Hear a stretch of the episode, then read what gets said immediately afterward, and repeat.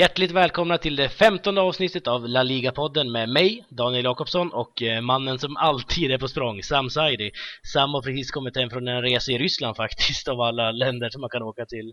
Eh, blev det någon fotboll där borta i väst, Sam? Ja, eh, nej det blev det tyvärr inte. Jag kom precis efter Zenits Champions League-match. De spelade ju på onsdagen där jag kom dit i torsdag, så det var lite synd faktiskt. Det hade varit ganska kul att se Zenit ja. Sankt Petersburg, men eh, tummen upp för Ryssland! Wow! Ja, det är så alltså? Tummen ja, det, det, kan vi i alla fall. Så signa för Zenit, framtida spelare. Okej, okay, ja precis. Um, lite intressant är att du åkte till just Ryssland av alla ställen också, men amerikan dessutom. Fick jag nyss reda på. Uh, denna vecka har vi även med oss en debutant i form av Hamid Saibrailov som är en gammal skribent till mig, eller under mig kan man väl säga på Deportivo-sidan, men som numera är redaktör på uh, Svenska fansidan. Då. Uh, allting lugnt med dig Hamid? Jo då, det är bara fint. Det är bara fint. Ja, eh, men eh, Deportivo då, det är ju ett väldigt enkelt lag att hålla på såklart. De är så fina och sådär och så vidare. Men hur kommer det sig att du håller på Deportivo? jo, men först och främst liksom, det är ju ett klassiskt lag helt enkelt. Så jag tänkte liksom i början, när jag började väl skriva om Depor och jag tänkte jag ska försöka välja något, något vanligt lag först. Men sen när jag bläddrade förbi lite lagen och fick, fick syn på Depor som, och mm. som jag fastnade på helt enkelt.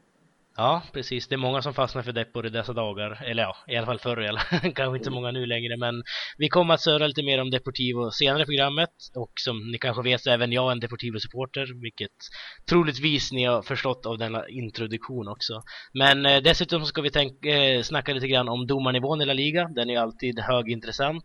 Och eh, det tar vi senare i programmet. Men först och främst så vill jag prata lite grann om Real Madrid och deras klubbrekord. Eh, Real Madrid slog nu i lördags Malaga med 1-2 på La Rosaleda och vann därmed sin 16 raka match.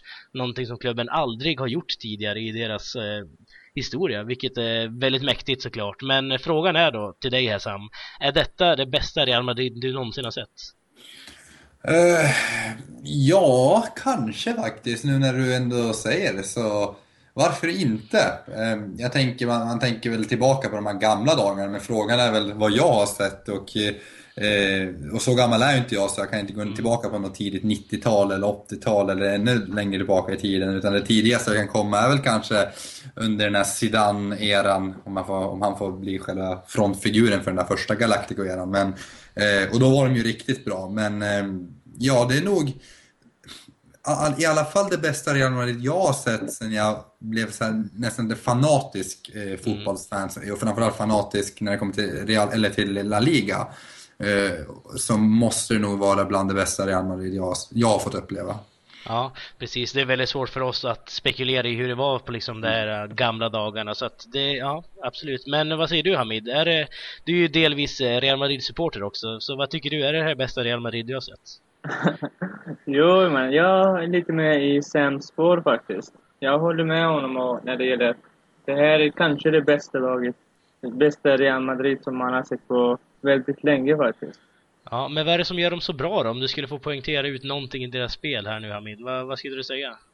Jag tänkte liksom, när Ancelotti anledde till Real Madrid i början så var det många som, vissa som kritiserade honom för hans spel och för hans defensiva spel. Men just nu känns det som att han kombinerar både kontringsspel med mer bollinnehavsspel. Så mm. han, har, han har fortfarande den där plan A och plan B som man kan skifta lite mellan. Och jag tycker liksom att när det gäller må, antal mål i matcherna så är det liksom väldigt bra kan jag säga också.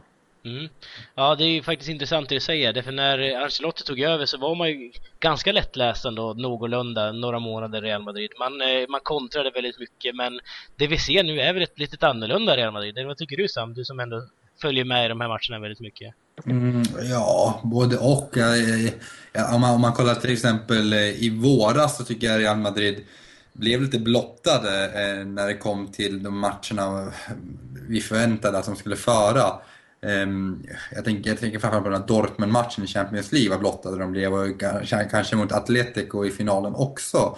Där liksom mer eller mindre är väldigt mycket flyt att de ens vinner den där äh, finalen. Utan det var en väldigt tråkig final där liksom två lag som inte kunde föra spelet. Men absolut att de har blivit, eh, blivit bättre, inget snack om saken. Och det kan vi bara se den här hösten. Och det har de ju hunnit utveckla, även om det var lite trögstartat just i början. Men eh, ja, delvis bättre på att föra spelet och där skulle jag vilja lyfta fram att man har vågat spela lite med... Alltså Kroos är ju en, en spelare som behöver mycket bollinnehav, som kan fördela bollar eh, nästan bättre än vad Xabi Alonso gjorde i många fall. Och eh, att Isco har fått en eh, utveckling och få mer förtroende nu är väl också en bidragande orsak till de här matcherna där, där de borde liksom föra matcherna. Mm. Vi är ofta inne på det här att det är nästan omöjligt att vinna Champions League två år i rad, men känns det inte som att Real Madrid kan vara det första som tar det här nu, Hamid? Jo, eh, jag tror de har en väldigt bra chans på det faktiskt. För mm. förra säsongen när man sålde Di Maria och Alonso till exempel var det många som som inte, som inte hade velat tippa att Real ens skulle vinna andra raka Champions League-titeln. Men eh, när de väl köpte in James och Kroos till exempel, där, liksom, där har de tömt de där luckorna som var tomma mm. innan. Så. Mm. Precis, man har vågat liksom pröva någonting nytt. Det är väldigt få lag som gör det. Vi ser exempelvis Barcelona när de var som bäst. Det var ju inte så många förändringar under några år där. Och då Nej. vann man ju inte Champions League heller. Men vad tror du Sam? Är det historiens kraft i fotbollen är ju så stark. Går det att vinna Champions League två år i rad? Det går och jag skulle säga att två lag borde ha gjort det och rent, eh, ja, det känns bara konstigt att det inte hände. Det första skulle jag säga var Barcelona att de inte vann 2010 där när Inter vann. Det, var ju, det kändes bara, vad hände liksom när man tänker tillbaka på det? Ett så dominant Barcelona. Det andra är väl Bayern München skulle jag vilja säga som ska stå där med två två vinster egentligen. Att de förlorar finalen mot Chelsea är ju bara helt bisarrt 2012, sen vinner de 2013. Mm. Um, och, och det tycker jag ändå visar att Champions League är inte en turnering där det bästa laget alltid vinner. Uh, och jag skulle nog säga att alltså, Real Madrid är säkert mycket starkare, ett mycket bättre lag i år än vad de var förra året, men det betyder inte per automatik att de kommer vinna Champions League. Eh, för att det är så små detaljer som avgör denna turnering och det är det som är också charmen med den. Det kan vara den här underdogen som vinner. Och just på grund av de här eh, bortamålsreglerna, den här lilla, oj, man vet att minsta lilla misstag kan liksom eh, kosta ett avancemang och man kan spela väldigt taktiskt oavsett hur säsongen har sett ut i övrigt så är det svårt oavsett hur bra det är. Men ja, absolut, chansen finns. Mm. Men... Jag kan väl delvis eh, hålla med dig där om att det bästa laget inte nödvändigtvis behöver vinna Champions League. Men nu kan man ändå, tycker jag, de senaste åren kunna peka ut fyra, fem, sex lag som ändå kommer vara där på utmana. Det är liksom en av de sex som vinner nu i princip. Förut hade vi ett Porto som vann på något konstigt sätt och Liverpool vann liksom när de var som bäst men ja, nej, intressant. Men eh, förutom eh, Real Madrid i Champions League, vi har alltså Barca och Atletico Madrid som är klara för slutspelet. Um, vad tycker vi om deras uh, väg till slutspelet här nu, Hamid? Jag tycker att liksom Atletico har gjort det ganska bra i gruppen. Speciellt när man har Juventus i gruppen med. Så. Mm. För uh, när det gäller Malmö och Olympiakos, så det tycker jag det är lite ganska svaga lag jämfört med Atletico. Men att man kan göra liksom motstånd mot Juventus tycker jag är väldigt bra faktiskt. Mm, precis, och man måste ju även väga in att förra året så hade vi Galatasaray som tog sig förbi eh, före Juventus också. Så det är klart, man kan ju diskutera det här med Juventus storhet också. Men vad tycker du Sam om, eh, om de här eh, klara slutspelslagen? Jag tycker det har gått lite som förväntat här. Det beror lite på hur Barcelonas gruppfinal här går. Mm. Eh, så att, ehm, nej men Atletico har gjort precis som jag hade förväntat mig. Kanske nära plumpen mot Olympiakos var väl kanske förlusten där, kändes väl lite oväntad. Men nej, stabilt. Barcelona stabil, jag har inte imponerat heller. Utan spelat väldigt stabilt liksom. Och Real Madrid har väl också bara kört igenom det alla förväntar sig. Så att det intressanta börjar väl nu helt enkelt. Precis, och nu har ju tyvärr Atletic Bilbao då ramlat ur. De åkte ur i gruppspelet för några veckor sedan. Eh, förhoppningsvis... Det var, var en skräll skulle jag säga ändå.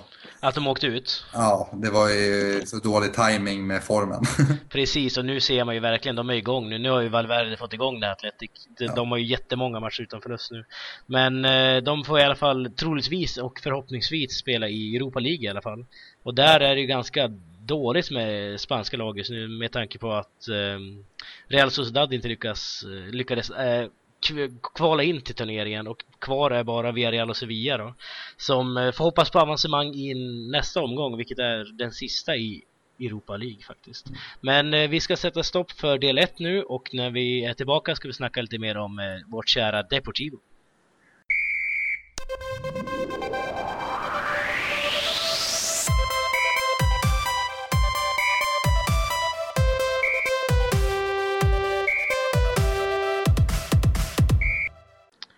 När vi nu är inne på Deportivo-delen av programmet så måste vi givetvis börja med det oerhört otäcka som hände i matchen mot Atletico Madrid, eller inför matchen rättare sagt. Och då pratar jag alltså inte om eh, förlusten i sig, utan om Deportivo-sporten Jimmy, som han kallas, som tyvärr avled efter bråk i Madrid, där han blev knivhuggen och sen kastad i floden faktiskt. Jättetragiskt. Och detta hände efter en konfrontation mellan supportrar från fyra klubbar, Deportivo, Atletico Madrid, Rayo Vallecano och Alcorcon. Och eh, det är såklart jättetråkigt att detta ska behöva hända och det finns väl egentligen inte så mycket att tala om det här. Förutom att vi såklart fördömer aktionerna och sörjer med de närmsta i fråga. Men eh, om vi då ska se till matchen i sig då. Så förlorar alltså Deportivo återigen och man har nu gått fem matcher utan seger. Hur såg det ut eh, mot Vicente Calderon här nu, Hamid? Ja, jag tycker liksom resultat, resultatet var helt klart rättvist. Att Atletico var lite för starka för Deportivo helt enkelt. Och, uh, det där med Arda och kompani, de var lite för kvicka som, så Deportivo-försvaret inte hängde med. Så, så jag, håller, så jag tycker liksom det var ett helt klart rättvist resultat. Men ja. det är lite tråkigt för Deportivo att förlora fem matcher i rak. Ja, det är inte fem förluster i rak nu, men det är ändå Nej, fem utan seger. Precis. Mm, absolut, ja. Om man ser till eh, matchen i sig så var det egentligen man kan ju inte säga att Atletico Madrid eh, var jättedö alltså jättebra. De hade ju bara något skott mer än vad Depor hade på mål. Men sen är det ju det här som Atletico är så starka på, deras fasta situationer. Båda målen kommer ju nu från eh, fasta situationer igen för Atletico. Och Depor är ju så svaga på det. Vad tycker du om matchen Sam? Ja, jag tycker det bara är helt bisarrt. Ja, kan man säga bisarrt? Det är helt otroligt vad Atletico Madrid är bra på fasta situationer. Och, ja, det, det, det är skrämmande verkligen. Mm. Eh, men jag håller med, jag håller med att eh, ja, Atletico stabila som vanligt. Det, det är inte sådana matcher Depor ska vinna heller.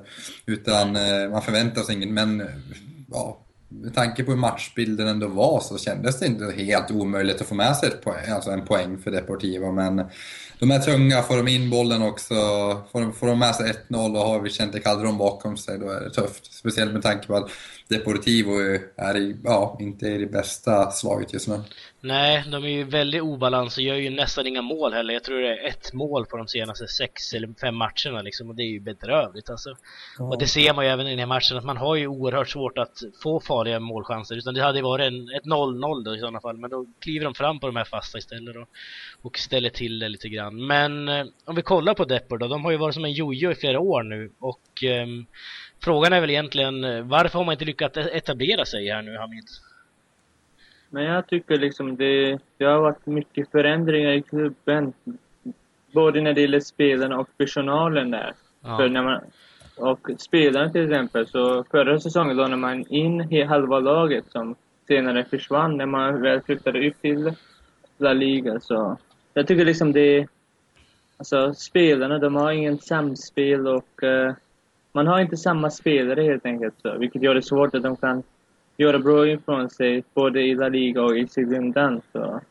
Ja, precis. Det är, jag är lite inne på det också, att kontinuiteten har ju inte funnits där i Deportivo. Det började ju egentligen sen Jorge Mendes kom med sina portugisiska spelare och slängde in dem i Deportivo på något prov liksom, och det gick ju åt helskotta. Det var då man ramlade ner på en gång då. Men eh, om vi säger så, här, säger så här till dig Sam då, om, kan det vara bra till och med för ett lag som Deportivo att kanske stanna mer än en säsong? För nu har man gått upp och ner, upp och ner Deportivo. Kanske stå stanna mer än en säsong i Segundan. Kan det vara nyttigt för en klubb? Ja, definitivt att det kan vara. Jag tror vi har varit inne på det här för många avsnitt sedan nu.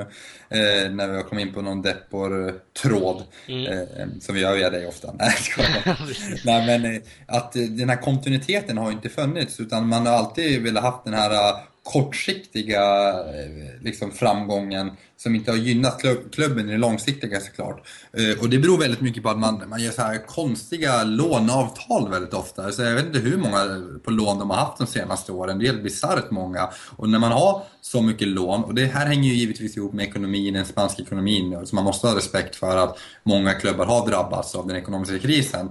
Men Å andra sidan, då kanske det är bättre att man får lyfta fram lite fler ynglingar, man får ja, liksom, använda spelare man äger som inte liksom, ja en säsong sen drar. Utan något man kan bygga, utan att man får den här eh, kärnan på något vis, den här eh, centrallinjen. För den, för den byter ju rätt på hela tiden och då, mm. då får man ingen kontinuitet heller. Nej precis, du tänkte mer sportsligt här med backlinjen nu eller?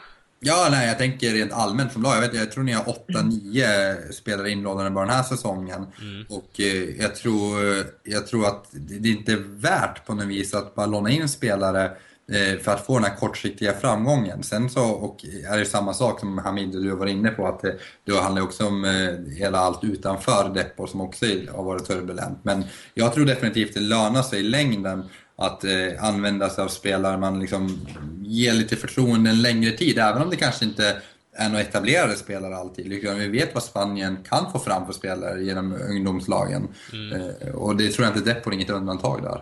Absolut inte. Vi såg i fjol när de eh när de var nere i Segunda, då hade de ju många fler galicier framförallt som spelade i klubben. Mm. Man hade, om det var någon match, man hade sju stycken som startade, vilket är väldigt imponerande. Men nu är det i princip bara Pablo Insua kvar där, som ja. Juan Dominguez och liksom. Men det, ja, det är jättetråkigt att det blivit så. Eh, ser man utanför arenan så har vi då eh, Augusto Cesar Lendoiro som eh, nu har fått, eh, som fick avgå nu i julas för prick ett år sedan då. Eh, mm. han var då den längsta sittande presidenten i Spanien men det var väl på tiden att han försvann egentligen kan man väl säga med tanke på väldigt många konstiga saker som har föregått i Depor de senaste åren här nu. Men eh, har vi sett några förändringar nu sen Tino Fernandez som den nya presidenten heter i Deportivo? Vad säger du Kamid? Eller Hamid, förlåt. Ja, egentligen jag känner inte att det har blivit några för, stora förändringar när det gäller liksom, klubben. För det har alltid varit så att de senaste åren att man har lånat in spelare och, och sen har de försvunnit.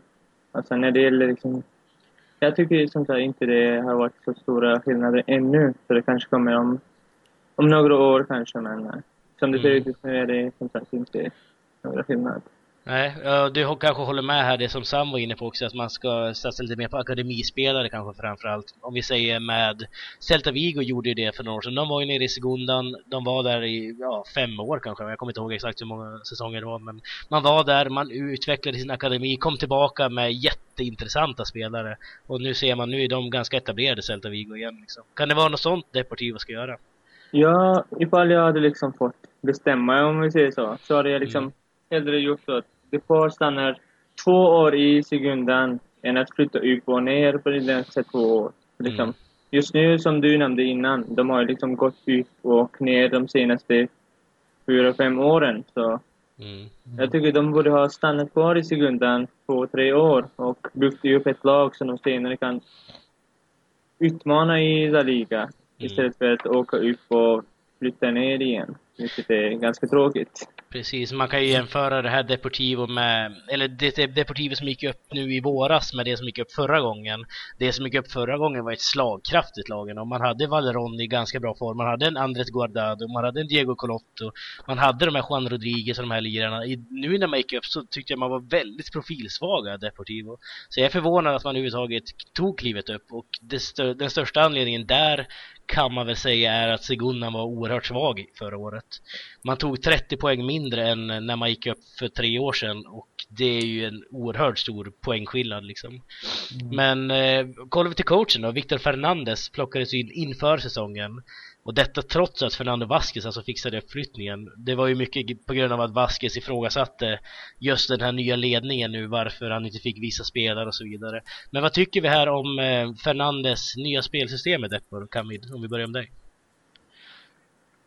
Alltså när man jämför Fernando Vasquez spelsystem med Victor Fernandez, jag tycker att jag, jag är lite mer på Vasquez sida eftersom jag, ty jag tyckte det var mer underhållande fotboll som det påvisade upp under Fernando Vasquez styre. Men uh, Mm. jag känner liksom att de kanske inte har vänt sig med Viktors spelstil ännu. Så, och kanske det beror på, som jag nämnde innan, att det är helt nya spelare som har inget samspel. Men, eh, men när det gäller liksom spelmässigt och målmässigt så tycker jag liksom att det har varit lite dåligare i depå nu än vad det var under Vaskes tid. Ja, eh, det kanske är svårt för dig Sam. Du, jag vet inte om du följde Siguna så mycket förra året under Fernando Vasquez tid i klubben, men det var ju det var ju lite som, eh, som Hamid var inne på, lite offensivare fotboll här. Men vad tycker du om det här att han dels får sparken Vasquez efter en säsong som faktiskt leder till uppflyttning och dels att nu Fernandes klev in i klubben. Vad, har du sett någonting här nu Sam? Nej, men det känns väl bara som att eh, det är hela den här Depor-cirkusen, att eh, man sparkar en tränare som har tagit upp dem, bara det känns ju helt fel. Eh, sen när det kommer till Victor Fernandes så kommer ju framförallt den, den tiden jag kommer ihåg med honom, att när han var i Zaragoza, då tänker jag hade jag lite, då hade ju Zaragoza ett intressant lag med Milito-bröderna och så. Eh, Aymar var väl där och. Aymar var ju också där och eh, jag tror han var en sväng i, i om det var Bettis kanske. Bettis tror jag. Ja, Bettis. Eh, men eh, ja, han är väl lite mer en sån här uh, gammeldags coach som gillar stabi stabilitet liksom. Eh, Jag tycker inte han, vi var inne på förra avsnittet, de här unga tränarna som Paco Gemes och den skolan som verkligen har eh, liksom, eh, och där Unai Emery också för den delen, som spelar den här lite mer attraktiva fotbollen, moderna fotbollen som har liksom, varit framgångsrik ute i Europa, både i Europa League och i Champions League. Eh, Medan det här är kanske ett steg tillbaka skulle jag vilja säga till Ja. the old school. Ja, nej, jag kan eh, helt och hållet hålla med dig och eh, man måste ju ta bort Elder på Stiga snart. Hur gammal är inte den mannen? Han kan inte fortsätta snurra där uppe alltså. Ja, jag tror han var med på något tidigt eh, CM han spelade där va? Ja, precis. Han har inte gjort många rätt sen eh, flytten i somras eller om vi säger så. Men eh, ja, tyvärr så är tiden slut för Deportivo och eh, vi ska avrunda här och komma tillbaka med lite domarsnack faktiskt. Ja.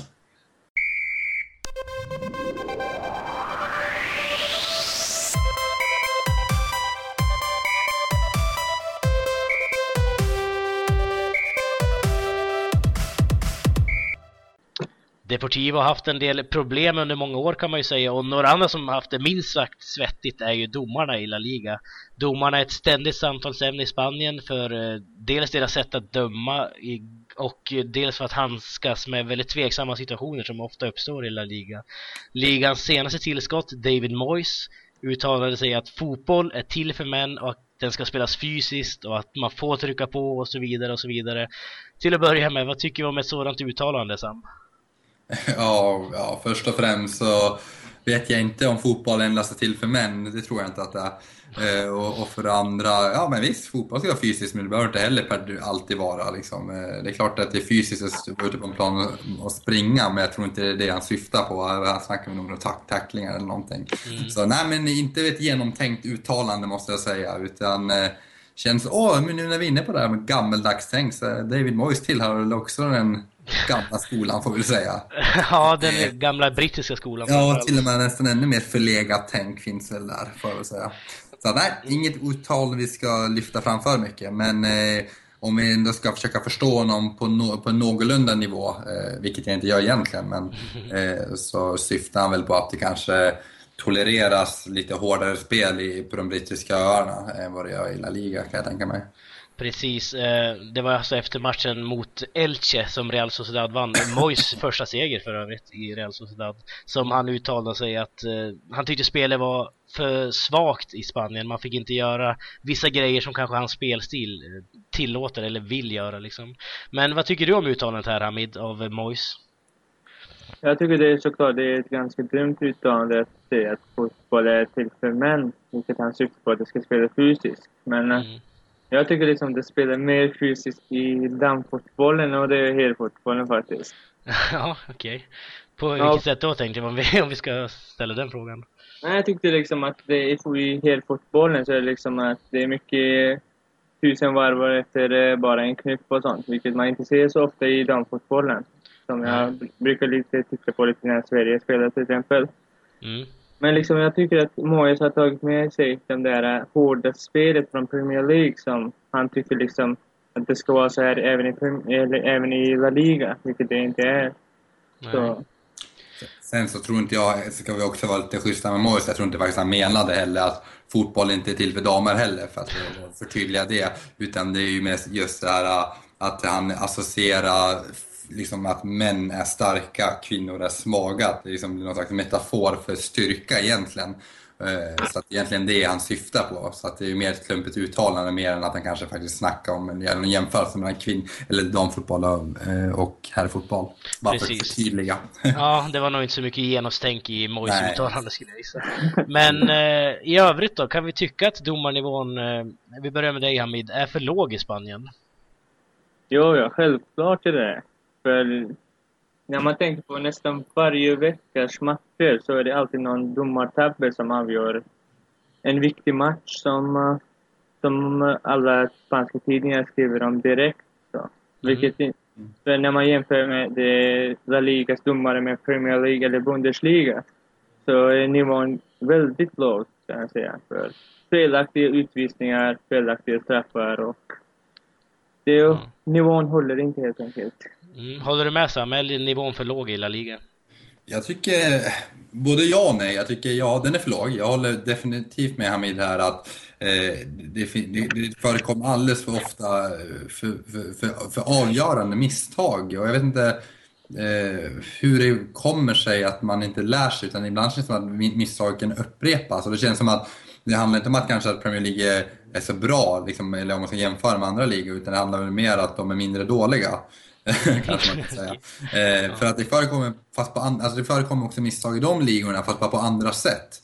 Utan, eh, liksom, jag, jag håller ju med att det är för dålig nivå, men inte på det, eh, men jag håller inte med David Moyes på det han eh, syftar på. Utan det handlar mer om att ja, det, man missar solklara situationer ibland, och liksom som ganska uppenbara situationer. Bara att det sker eh, på olika sätt beroende på vilken liga det är. Jag, jag kollade idag faktiskt på Southampton mot Manchester City där Agüero får en riktigt ful tackling och åker dit för filmning när det egentligen är en solklar straff. Och det blir bara så här, det blir löjligt bara att man ska tillåta någon slags, alltså att man inte gör den här tydliga distinktionen på hårt spel och fult spel utan man tror att det är allt, eller samma sak på något vis. Mm, absolut, men sen får man även väga in det här lite grann många spelare hjälper ju till, alltså om vi säger så, framförallt i La Liga. Vi såg ju nu i matchen mellan Barca och Valencia exempelvis, när mm. Neymar petar på åtta människor som alltså, håller på att dö efteråt liksom. Jo, absolut. Jag, jag tycker dock också det är en skillnad det här med att, eh, att man förstärker en situation och faktiskt situationen vad som hände. Jag menar, jag tycker inte det spelar någon roll egentligen eh, om, om du får en tackling som enligt regelboken är, eh, alltså, som du inte får göra enligt i, i, regelboken och att du väljer att förstärka det sen tar ju inte ifrån själva faktumet att själva situationen har ägt rum. Nej, absolut. Så att, eh, ja, jag vet inte, men eh, det är väl ett, alltså, det är en ständig diskussion som måste gå inom domarkåren, så man måste diskutera mer liksom. Vad, vad är hårt spel? Hur, hur gör vi liksom, tydliga liksom markeringar och så vidare.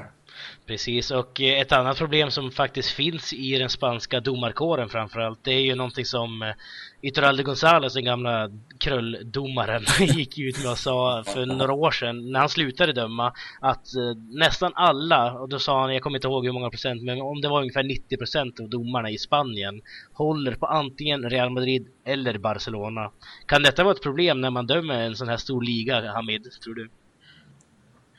Jo, när, när man tar ett, ett, exempel på Barcas era som det var när de vann alla titlar, så var det många som klagade på domarna att de favoriserade Barcelona.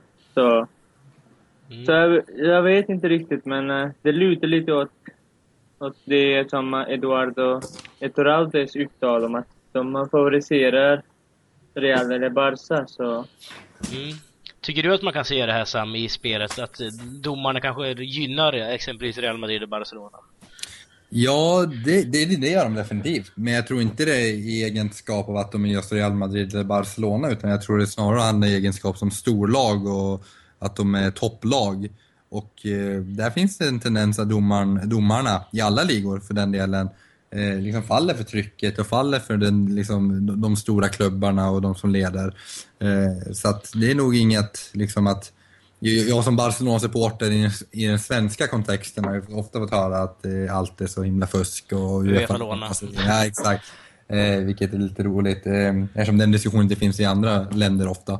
Men, eh, och eh, det är liksom att man försöker peka ut specifika lag när egentligen är ett mer strukturellt problem, ett generellt problem framförallt eh, i ligorna när det kommer till topplag. Att man får fördelar i egenskap av topplag. Eller sånt. Ja, men eh, som sagt, Iturralde González har ändå gått ut med det här och sagt att det finns de domarna som håller på de här lagen. Mm. Jag vet inte, kan man ja. gå till botten med det överhuvudtaget? Ja, men alltså det är klart att alla domare har något favoritlag liksom. Och det är väl klart att det är större, att sannolikheten är större att de är precis, de är också vanliga människor och håller på något av de här mer etablerade, kända, historiska lagen. Liksom. Men jag vet, hur ska man eh, liksom komma åt det? Det är klart att mm. domarna också måste få hålla på något lag, utan man måste kunna skilja på sin, liksom, sitt yrke och, och, och det vad man håller på. Men absolut, man kan väl...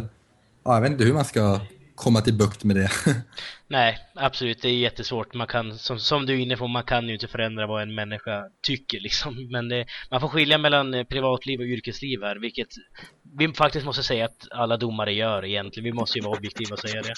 Ja. Men eh, en annan diskussion som har pågått här, nu handlar inte specifikt om La Liga, utan det var, jag tänker mycket på det här Luis Suarez som, eh, hans eh, kända bett här på Chiellini som resulterade i fyra månaders avstängning. Eh, vi kan ta det i kontrast till eh, Pepe. Om ni kommer ihåg vad han, han gjorde mot Javier Casquero och Juan Angel Albin.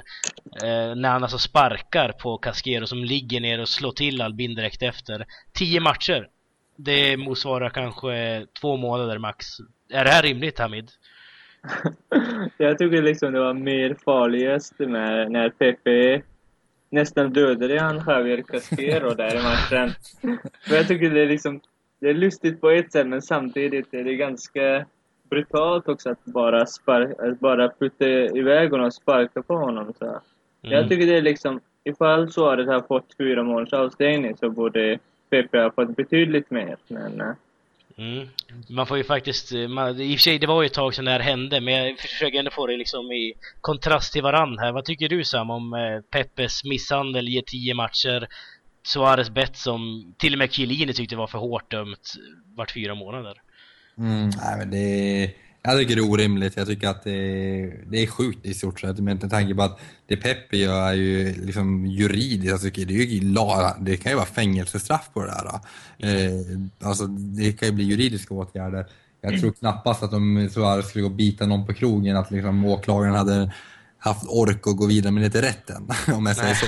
Precis. Vilket gör att det blir, när man ställer de här, de här två fallen emot varandra så blir det bara helt bisarrt.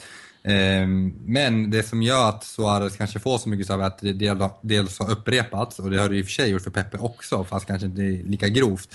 Ehm, och att det kanske ses som, jag vet inte, bara ett sjukt beteende på något vis att bita mm. någon. Men det är också en slags moraliserande på något vis. Jag vet, inte, jag vet inte om jag faktiskt tycker att det är så sjukt att bita någon än att faktiskt sparka på någon som ligger. Så att jag vet jag håller nog inte med om det. Kanske. Nej, och vi har ju för några år sedan också hade vi ett exempel när Roy Keane förstörde norrmannens, nu kommer jag inte ihåg hans namn ja. där, men hans karriär. Och samma år, eller om det var året efter eller sådär, som Totti spottade för någon. Och då tyckte man att det Totti gjorde var så fruktansvärt. Medan man glömde bort det här, det Roy Keane gjorde. Alltså, det är lite det här fysiska är lite mer accepterat i Spanien, eller inte i Spanien utan i fotbollsvärlden egentligen. Vilket man kan ha sina åsikter om där, men ja. jag vet inte. Har vi, har vi någon åsikt utöver det vi har sagt här nu?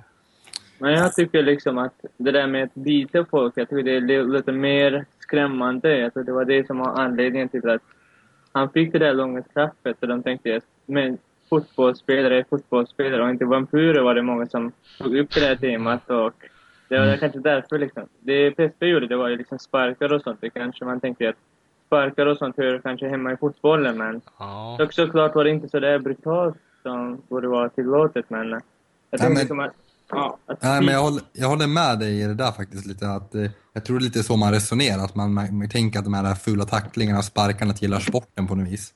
Mm, precis. Men en misshandel av den slaget. Ja, skitsamma, nej, det är en jättegammal grej här. Ja, ja men, det är, men det är just det man vänder sig emot liksom. Alltså, det måste ju finnas någon lite bättre analytiskt tänk där och liksom kunna tänka ett steg längre. Att okay, man sparkar på en boll givetvis, men man måste väl ändå kunna göra skillnad på att sparka på en boll och stå och sparka på en människa som ligger ner. Mm, absolut, absolut. Ja, vi ska faktiskt inte diskutera den mer, utan vi börjar närma oss slutet av programmet här och jag tänkte så här Sam, um, är det någonting du har att tillägga innan vi avslutar? Ja, som vanligt så ska vi, får vi inte glömma våra två favoriter här i podden. Eh, Faubert och Tokero. Precis. Eh, så att, eh, nej, det ska vi inte missa. Och veckans eh, Tokero, eh, brukar jag börja med det? Nu fick jag lite hjärnsläpp. Brukar jag börja ja, med Tokero? Ja, det, är Tokero först. Ja, det börjar vi alltid med. Eh, nej men Tokero börjar vi med och det, ja, vi har ju varit inne på det, Real Madrids form. När man diskuterar i termer att det är, skulle, det kunna, skulle detta kunna vara det bästa Real Madrid vi någonsin har sett, då förtjänar man nog veckans Tokero också, för ja, man är inte säker på den frågan längre. Det kan vara det. Ja, med tanke på hur stor klubbhistoria de har och så vidare, Real Madrid liksom. Exakt, eh, så att... Ja. Veckans Faber. Veckans Faber går också på något jag varit inne på, det är väl det, ganska självklart det tragiska dödsfallet i, i Madrid. Det är bara att för ja, beklaga, ta avstånd från, ja, det finns inte så mycket mer att säga och då får man också veckans Faber. Mm, precis, och då är det ju inte supporten i sig som du ger den till antar utan själva aktionen, det som har hänt. Själva aktionen och det, det är tråkigt, det är liksom baksidan av vår vackra sportfotbollen så finns det en mörk baksida eller mörka konsekvenser av den ibland som ja, gör att fotbollen blir väldigt lite dessa dagar. Precis. Eh, håller du med om listan här Hamid? När det gäller veckans favorit håller jag med om sen faktiskt. Men när det gäller veckans Gero skulle jag kunna välja lyfta upp Ronaldo mer än själva Real Madrid faktiskt. För, mm. för Ronaldo han leder just nu skytteligan och både, både skytteligan och assistligan. Så mm. jag tycker det är liksom, det är lite svar på tal när det gäller kritiker som säger att Ronaldo är ett självisk spelare som aldrig assisterar. Men just, just nu tycker jag liksom att han har lärt sig att vara en lagspelare och gör både mål och assist varje match. Senast till exempel mot uh, senaste matchen mot Malaga till exempel. Han, hur han en försökte lyckades han aldrig göra mål men ändå gjorde han två assist istället. Så. Mm, ja mm. precis, han får ju räknas in i det här eh, Real Madrid-pianot på något sätt kan ja, man väl säga. Vi får väl kanske lyfta fram honom lite, eller hylla honom lite extra helt enkelt bara. Ja, precis. Men eh, vi måste faktiskt eh, sätta stopp för eh, La Liga-podden denna vecka och jag tackar dig Kamid att du ville vara med här och även dig Sam såklart. Och eh, ja, vi hörs väl eh, nästa vecka allihopa. Tack för oss. Tack, tack. Ja. Hej då.